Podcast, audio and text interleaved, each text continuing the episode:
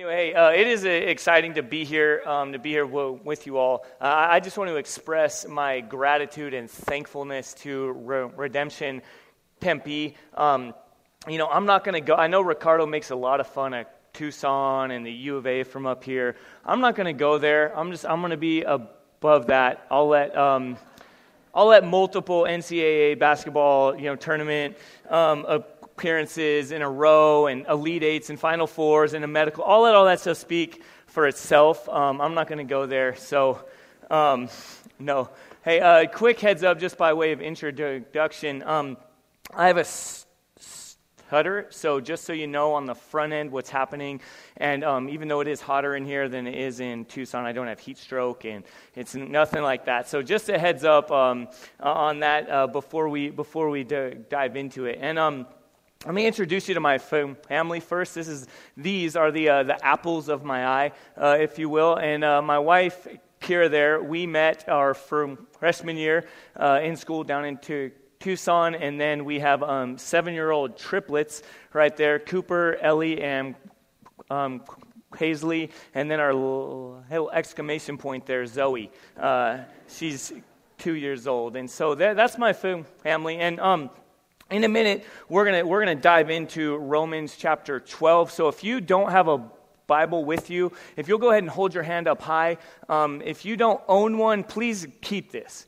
Okay, we are a Bible believing church. We submit ourselves to God's word, and we want everyone in the world to have a Bible. So hold your hand up if you don't own one. Please keep this. If you do have one and you just forgot, got it, you can um, look, look, weave it in the back on your way out. And so um, while they're uh, handing those out, I just want to want to introduce myself a bit so you know who I am, and you're not like, who is this guy up here? Just to, to to share some of how God really um, came crashing into my, my life, and my family's life, and why I'm excited to be a pastor and to be planning a church, and as Ricardo likes to say, the uttermost parts of the earth, Tucson. Um, so, uh, I, my, my mom and dad, just quick little backstory. My mom and dad met. My mom's from England. Uh, my dad was in the s- service, and they were in Spain. And my mom was on vacation. My dad was in this service in Spain. And they met this romantic way and all this, and then they got married, and they got um, they had my oldest br- my older brother, who's 12 years older than I am, and then they moved back here, here to the States. And a couple years after that, they had my second oldest brother. And he was born with, without arms.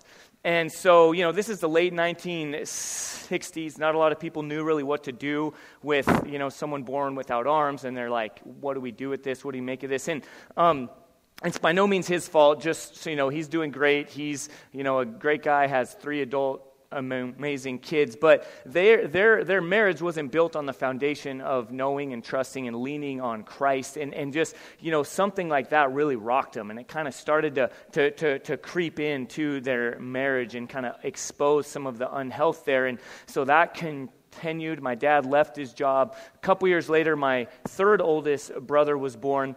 And then a few years after that, number four, um, I was born, and kind of the straw that broke the camel's back, if you will, uh, my, my parents divorced. Like five, when I was like f- five months old, they, they broke up and they split up. And my mom went from having not worked to now having to, you know, provide for and raise four boys all on her own.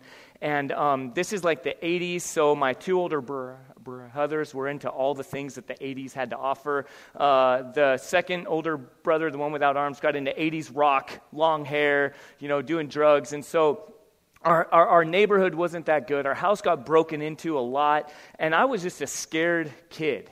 Um, young, young kid, my, my, my world was pretty chaotic. And um, um, really, in God's incredible grace, which is his undeserved favor. He just came crashing into my life, into our family's life. My mom was like, I don't know what to do with these kids, these four boys. I know church. So she just, any church will do. So she took us to a church that happened to meet in the high school cafeteria where my two oldest brothers had just gotten kicked out of high school. And so we're there. She kind of drags us there to church. It turns out to be a charismatic church that meets in a high school cafeteria. And um, I happened to be on the floor, like playing with some cars, and one adult was sharing the gospel with another adult. No idea I'm even there. And the Lord opened my heart. to hear and understand the good news that God is making all things new through the person and work of Jesus. Now, of course, as a five year old, I couldn't articulate it like that, but I heard safety and hope and the power of God. And so I put my trust in Him and um, and it was authentic. And uh, my family was still pretty up and down. A lot of a lot of chaos, a lot of tumultuous life. And maybe some of you have a similar story. Uh, I struggled to really connect the dots with I put my trust in Jesus. Okay, my heavenly Father, Jesus is my Lord, but now what? Like, what do I do now? How do, what does that look like? And I would, you know, go to church with whoever would, would have me, whoever would kind of take me along, all kinds of different denominations and whatever. I would just go and, um, you know, I would hang out with my friends on Saturday night and we would watch m- movies like House Party and some Spike Lee movies, Do the Right Thing, and we'd watch Boys in the Hood and go around our neighborhood and, you know, be all thug like. I was a little scrawny little white boy. I'd wear overalls with no shirt on, like LL Cool J, and we'd go egging and all this stuff. And then I'd go to church, you know, the next day and just be like, okay, this is, and then by God's grace, He'd start to convict me and start to show me that knowing and believing in Him translates into living a certain way. And um, like Paul is doing through Romans, he shows and connects the dots that thinking and believing rightly, knowing the character of God, translates into living a certain way. And um, in Romans, as Ricardo explained last week, Romans chapters 1 through 11 really hammer home who is God? What has he done? What is his character. What is he doing? Who are we naturally? And what does it mean to put our faith in him and to be adopted as, as children, as sons and daughters? And then now in chapter 12, it kind of starts to take a turn. In chapters 12 through 16, it really goes into the implications of that. The dots are connected, that believing and thinking rightly in who God is now translates into living in this way. And so for me, hearing a sermon like Ricardo preached last week was groundbreaking, life altering to hear, oh, knowing these things are true about God looks this way in my life. And we learned last week, right, that all of life is all for Jesus is not just a phrase that we say or that looks, looks n- nice on a shirt, but that it, it, it translates, it comes from, from, from devoting our whole selves in response to the gospel as an act of worship constantly. And that really hammered home on an individual level. And so now, in verse 3 of chapter 12 of Romans, it really starts to uh, uh, hammer home to what that means for us together. What are the corporate implications? What does it mean to not only be a follower of Jesus, but to be a part of his body?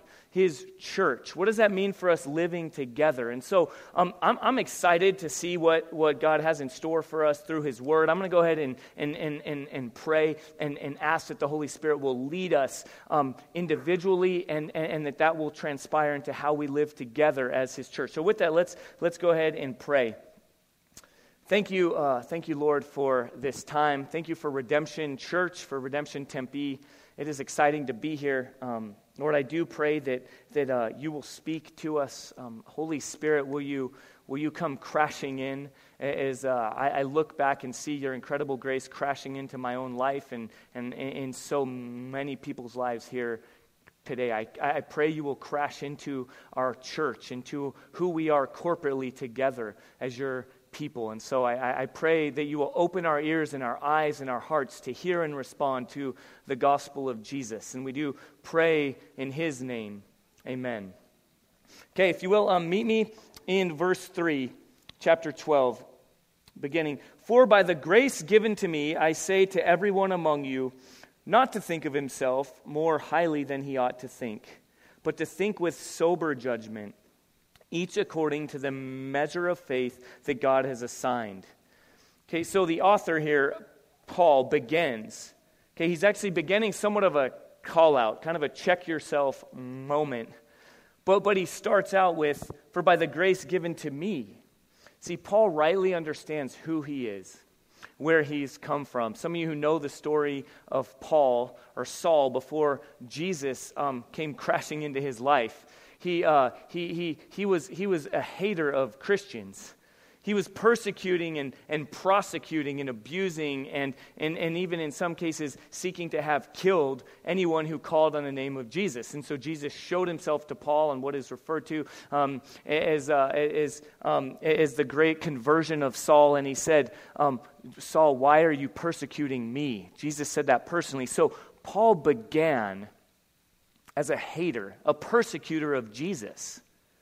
And, and, and then he, he understands who he is. He understands that, that, that his role as an apostle, his authority in writing this letter, and the majority of the New Testament comes from the grace of God.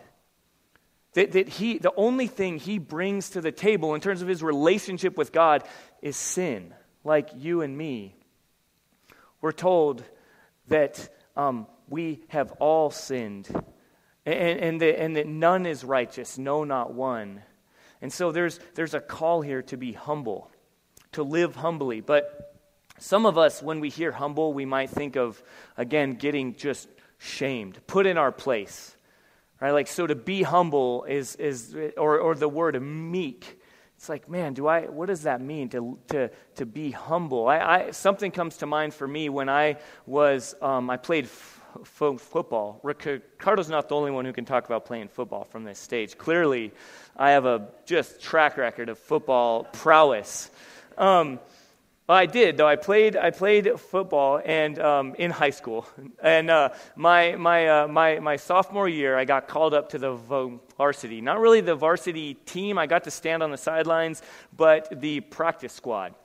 And so some of you know what that means. It means that the good players, the players that will actually play in the games, get to practice the offense and the defense that the coaches have in store. And the practice squad, or the scrubs like me, get to stand out there and every week play in a different form, formation that will look like the opposing team that the actual starters will be saying, seeing and playing against. So, anyway, I'm on my way up and I'm on the practice squad. I'm playing on the practice squad defense. And we had a guy who was supposed to be all state. He had gotten injured and now he was just coming back from an injury. And he's out there, and I'm in my spot, and, and sure enough, everything happens like it's supposed to, and it's I'm the one in my place supposed to tackle him and he's coming around and he's a senior this guy's cool i mean there are all sorts of reasons why i'm i'm i'm kind of nervous and so I kind of closed my eyes. Next thing I know, I tackled him. I laid him out, and I jumped up. I didn't do anything like, you know, shove his face in the ground or anything. I just jumped up all, all happy. Before I knew it, he's in my face, like cussing me out, and I'm kind of back pedaling. And then the coaches come over and they're, and I'm like, oh, good. They're impressed with my, my tackle. They're going to come, you know, to my defense. And they start, they're like, who do you think you are? You went, you went low on him. You tackled his knees and he's coming back from surgery. You're just a little sophomore. What are you thinking? And I'm like, I went low. That's my only option. Like, I mean, I went low. Um, but I, I, I walked back to the sidelines um, ashamed, put in my place, just with my head hanging low. Is that biblical humility? Is that what God calls us to through faith in Jesus, to a place of shame? No. Biblical humility means that we understand, as it said earlier in Romans chapter 5, but God demonstrates his own love for us in this that while we're yet sinners, Christ died for us. As Paul says here, think soberly, think rightly, means that everything comes through the filter of the gospel. Means that we understand that while we're yet sinners, okay, so we start out, we bring nothing to the table but our sin, right? Some of us maybe think too highly of ourselves. And so thinking rightly, thinking soberly, means that we understand we are sinners, enemies of God, while we're yet sinners. But then, as someone has referred to, and I've really latched onto this idea, the gospel produces humble boldness. We think rightly of ourselves, not too highly, but God demonstrates his love by sending his son to die for us. As we learned earlier in Romans, he calls you a son or a daughter, adopted into his family. Call it, the author Paul is calling us when we rightly understand the gospel, the good news, we live humbly. And living humbly from there we are able to engage others correctly, to engage others rightly, and to love faithfully. So pick up with me in verse 4. For as in one body we have many members, and the members do not all have the same function. So we, though many, are one body in Christ, and individually members of one another, having gifts that differ according to the grace given to us. So much of um, what Jesus saves us from is our, is our consumption with self, our absolute individualistic, it's all about me obsession.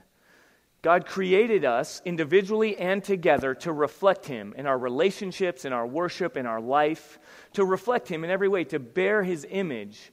But sin, what the Bible refers to as the fall, broke in, and we said, Thanks, but no thanks, God. It's all about me. It's all about number one. And then Jesus comes, lives a perfect life, dies a sacrificial death, and raises victoriously from the dead so that all things are made new. Not just so that we now get to go to heaven and get to have access to God, but part of that is our freedom from obsession with self. And let's be honest together this morning how many of us struggle with that? Even our approach to church, we come with kind of what's in it for me. I need to get fed. I'm all about the worship. I'm all about this. And it's we run things through the filter of what do I want? What's going to boost me up? What's going to make things better for me? Rather than understanding that Jesus frees us from obsession with self. For many of us, we stay on the fringes. We fail to be involved. We fail to see ourselves as a member of a body because of consumerism. Because we come and we just want it to be all about us. One um, guy, hopefully, a lot of you have heard of and heard from, his name's Tom Shrader. He's I, can't even explain him really. He's influenced Redemption Church and helped plant Redemption Church and um, First East Valley Bible. God has used him incredibly well, and he and he um, and, and he says something that only he could say. So I'll just quote him. But he says, "When we come and just want to get served and get fed and get fed, and we want to just be fed." If that's not flowing out, that leads to spiritual constipation. So we so just there's an image for you. If we come and just consume and consume and it never is lived out, we're spiritually constipated. Again, the imagery here is that we're bought into a family. It's not just about us. Or the imagery specifically is that of a body. So if you will turn real quick with me or we'll have it up on the screen. 1 Corinthians chapter 12. We're actually the same guy, same author Paul. In verse 14, explains a bit more what it looks like to live as a body. For the body does not consist of one member, but of many. If the foot should say, Because I'm not a hand, I do not belong to the body, that would make it that would not make it any less a part of the body. And if the ear should say, Because I am an eye, I do not belong to the body, that would not make it any less a part of the body. If the whole body were an eye, where would be the sense of hearing? If the whole body were an ear, where would be the sense of smell? But as it is, God arranged the members in one body, each one of them as He chose. If all were a single member, where would the body be? As it is, there are many parts, yet one body. Again, we are created to function together, to serve together. You are needed. If you think too highly of yourselves, you're not that special. But for many of us, maybe we think too lowly of ourselves. And we, rather than consumerism keeping us from being engaged and serving in the body, perhaps fear keeps you on the fringes. I, I know this is true of a lot of people that the call to love others, the call to be faithful in our attendance, in our service, in our love of others, we're so hindered by fear because when we get close, what will others do to me? What will happen if I'm really a part of the body, an indispensable part of the body, part of a family? What will happen? My association with being a part of a family or of a close community is, is scary. It's been hurtful in the past, so I'm going to stay on the, on the fringes. Is that, is that you? Do you associate with these two, two guys right here. Um, yeah, if you might re- re- recognize them, they're on the worship team up here at Redemption Tempe, hipsters. Um, no, that's actually Simon and Garfunkel, the original hipsters. Um, but they, they have a song, um, I Am a Rock. Some of you have heard this. I'm a rock, I'm an island. Um, a rock feels no pain, an island never cries. If I never loved, then never would I, um, would I cry. I'm a rock, I'm an island. The whole song is about, man, it hurts to be close, so stay back. Consumerism and fear lead us to staying back. But Jesus has come so that we can be near and close, rightly understanding that we are fully loved. Does that settle in with you? Do you understand? Do you rest in the truth that Jesus loves you so much that, that, that your, your need for love from others is there to, for God's love to be expressed through others?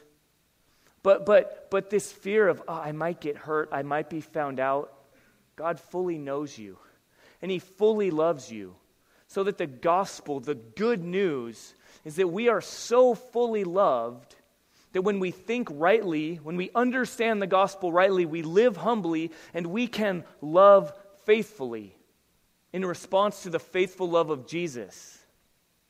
And from there, flowing out in how we live together, we can serve radically so pick back up with me in verse 6. Let us use them, if prophecy, in proportion to our faith, if service, in our serving. The one who teaches in his teaching, the one who exhorts in his exhortation, the one who contributes in generosity, the one who leads with zeal, the one who does acts of mercy with cheerfulness. Um, first of all, this isn't an exhaustive list. Okay, you don't need to look at this and say, all right, which one am I? Well, none of those really fit. I don't really understand prophecy, so I guess that's it. Or, you know, I, uh, whatever, one who teaches, I guess I can teach. I had a t- teacher once. Okay, the, the point here is not to, like, look for this and say, okay, that's my gift. In fact, um, over in 1 Corinthians chapter 12 and 13 and, and in chapter 14 of 1 Corinthians and all throughout in all sorts of different places, different gifts are talked about and there are all sorts of ways to learn those things. But what we don't do is what probably a lot of us are, are, are, are compelled to do is to look at something and say, that's probably my gift and I'm going to hold on to it with a kung fu grip that can't be pried from my hands or, you know, this is my little pet gift and I'm going to just, you know, keep it and cuddle it and I'm going to use it however I want and um, no one can speak into that. You know, the, the truth is, a lot of us don't know how God has wired us, how He wants to use us, how He's gifted us. Like me, you might be someone who is a 16 year old in high school. Um, the youth pastor encouraged you to do something, so you did it and you impressed a cute girl. So you put those two things together. The youth pastor was impressed. This girl was impressed. Clearly, I have the gift of whatever that was. No, throughout life, in different seasons, in different contexts, we start to understand how God has wired us and how He wants to use us to puff us up and to give us an identity apart from Him. No. How He wants to use us, the whole theme here, going back to verse 3 rightly understanding that the gospel frees us from obsession with self. Some of the best words we can understand it's not about me. And from there, we're freed up. We're freed to learn and to grow how we can serve. And um, for me, right now, in the context I'm in, does that mean I say, okay, the gift of teaching and is teaching, that's it. I can't do anything else. Um, in my small church of our church plan of about 50 people, I can't help set up chairs. I have to be flown in by helicopter and let down through the rafters because I have the gift of teaching, and that's about it. So, clearly not. We're, yeah, we have different functions and we different gifts, and that doesn't mean that we all do everything, but it means that our posture, our understanding, is that we have been freed so that we might serve. Not that we have gifts that we hold on to, but that we can serve God serve one another, serve others in every way. And as you see here, there's a, there's a sense of, of, um, of, of radical exhortation. He says, uh, to the one who leads with zeal, not like half heartedly, not lazily, but like put, it, put your all into it. The one who has compassion, not just kind of flicking, you know, nickels at people and you're compelled to have compassion, like, oh, half-heartedly, whatever. I have compassion, so I guess I'll do it, or whatever it is. Like, no, with, with, with generosity. And, and, and as we start to understand how God has wired us, how He's gifted us, things that He's given us to reflect His image, to bless others, we can do it with zeal.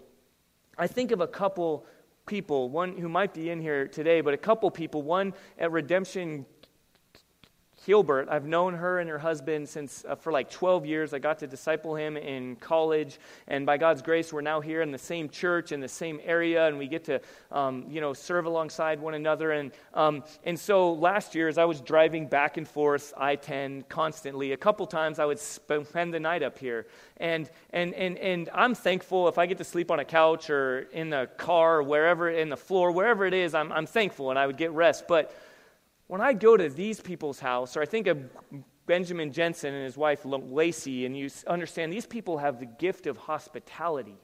And these two homes I would go to, and I didn't even know I was exhausted or weary, but I'd, they'd be like, Yeah, here's your room, your guest room. And you'd go in there, and like all the colors work, and you're just like, Wow, I feel. I feel refreshed. And you go to sit down on the bed, and there's like flowers there and a little, little Bible verse on the wall. And I just wake up and like, wow, I have a skip in my step. I feel, I feel refreshed. And you see, these people have hospitality, and they don't just, you know, yeah, sure, sleep, whatever. I guess I'm supposed to be hospitable. They put their heart into it, their life into it. What, what does that look like if we understand the giftedness of God that He's given us to serve, to serve within the church, to serve in our communities, to serve in such a way? That we truly are gospel centered and outward focused. Again, not just a phrase that we throw around, comes back to biblical truth, thinking rightly of ourselves and of God and of others, that we're then freed up and empowered, compelled to love others. So as we as we close, I want to ask you, what does this mean right now in the chair that you're s- sitting in? What does this mean for you? How do you respond?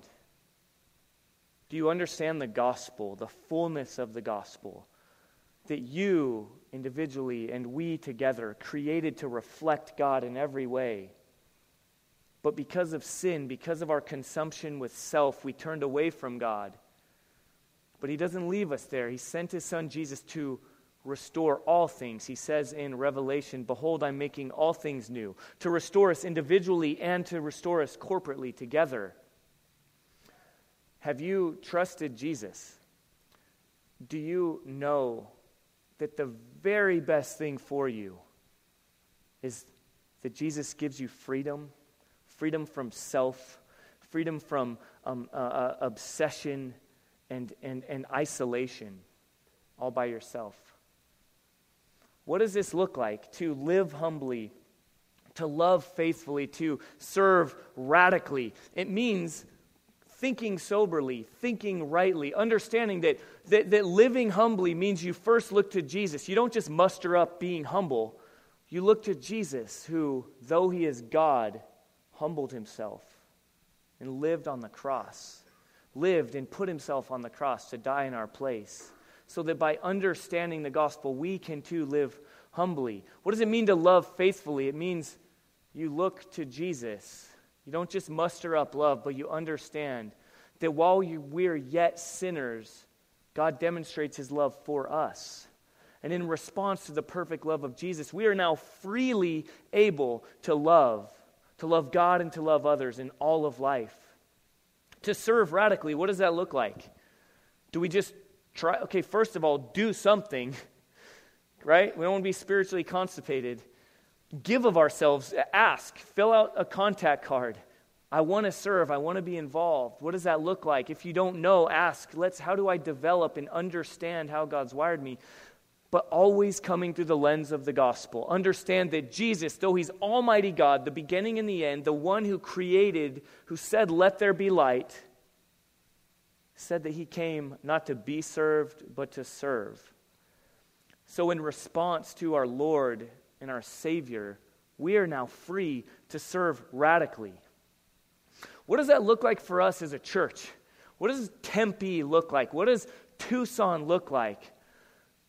Uh, the people of God living together, understanding the gospel so rightly that we live and love and serve in such a way that God is glorified, that our communities are blessed, and that Jesus is made much of. I'm excited. Or, amen? We can say amen. Come on. Okay, we're going to now consider how we respond to what Jesus has done and as we see here what he is doing and what he has in store for us. So let's let's respond and, and pray now.